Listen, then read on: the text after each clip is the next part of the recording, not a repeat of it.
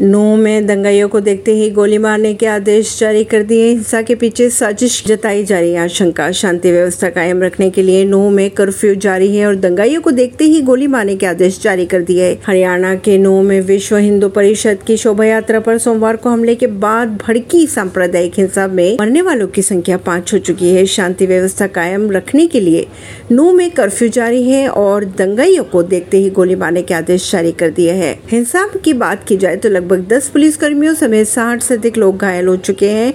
नू के अलावा सोना, गुरुग्राम पलवन समेत कई जगहों पर भड़की हिंसा और दंगा। मामले में कुल चौवालीस एफ़ दर्ज भी की जा चुकी है। सत्तर से अधिक लोगों की हिरासत में लिया गया है।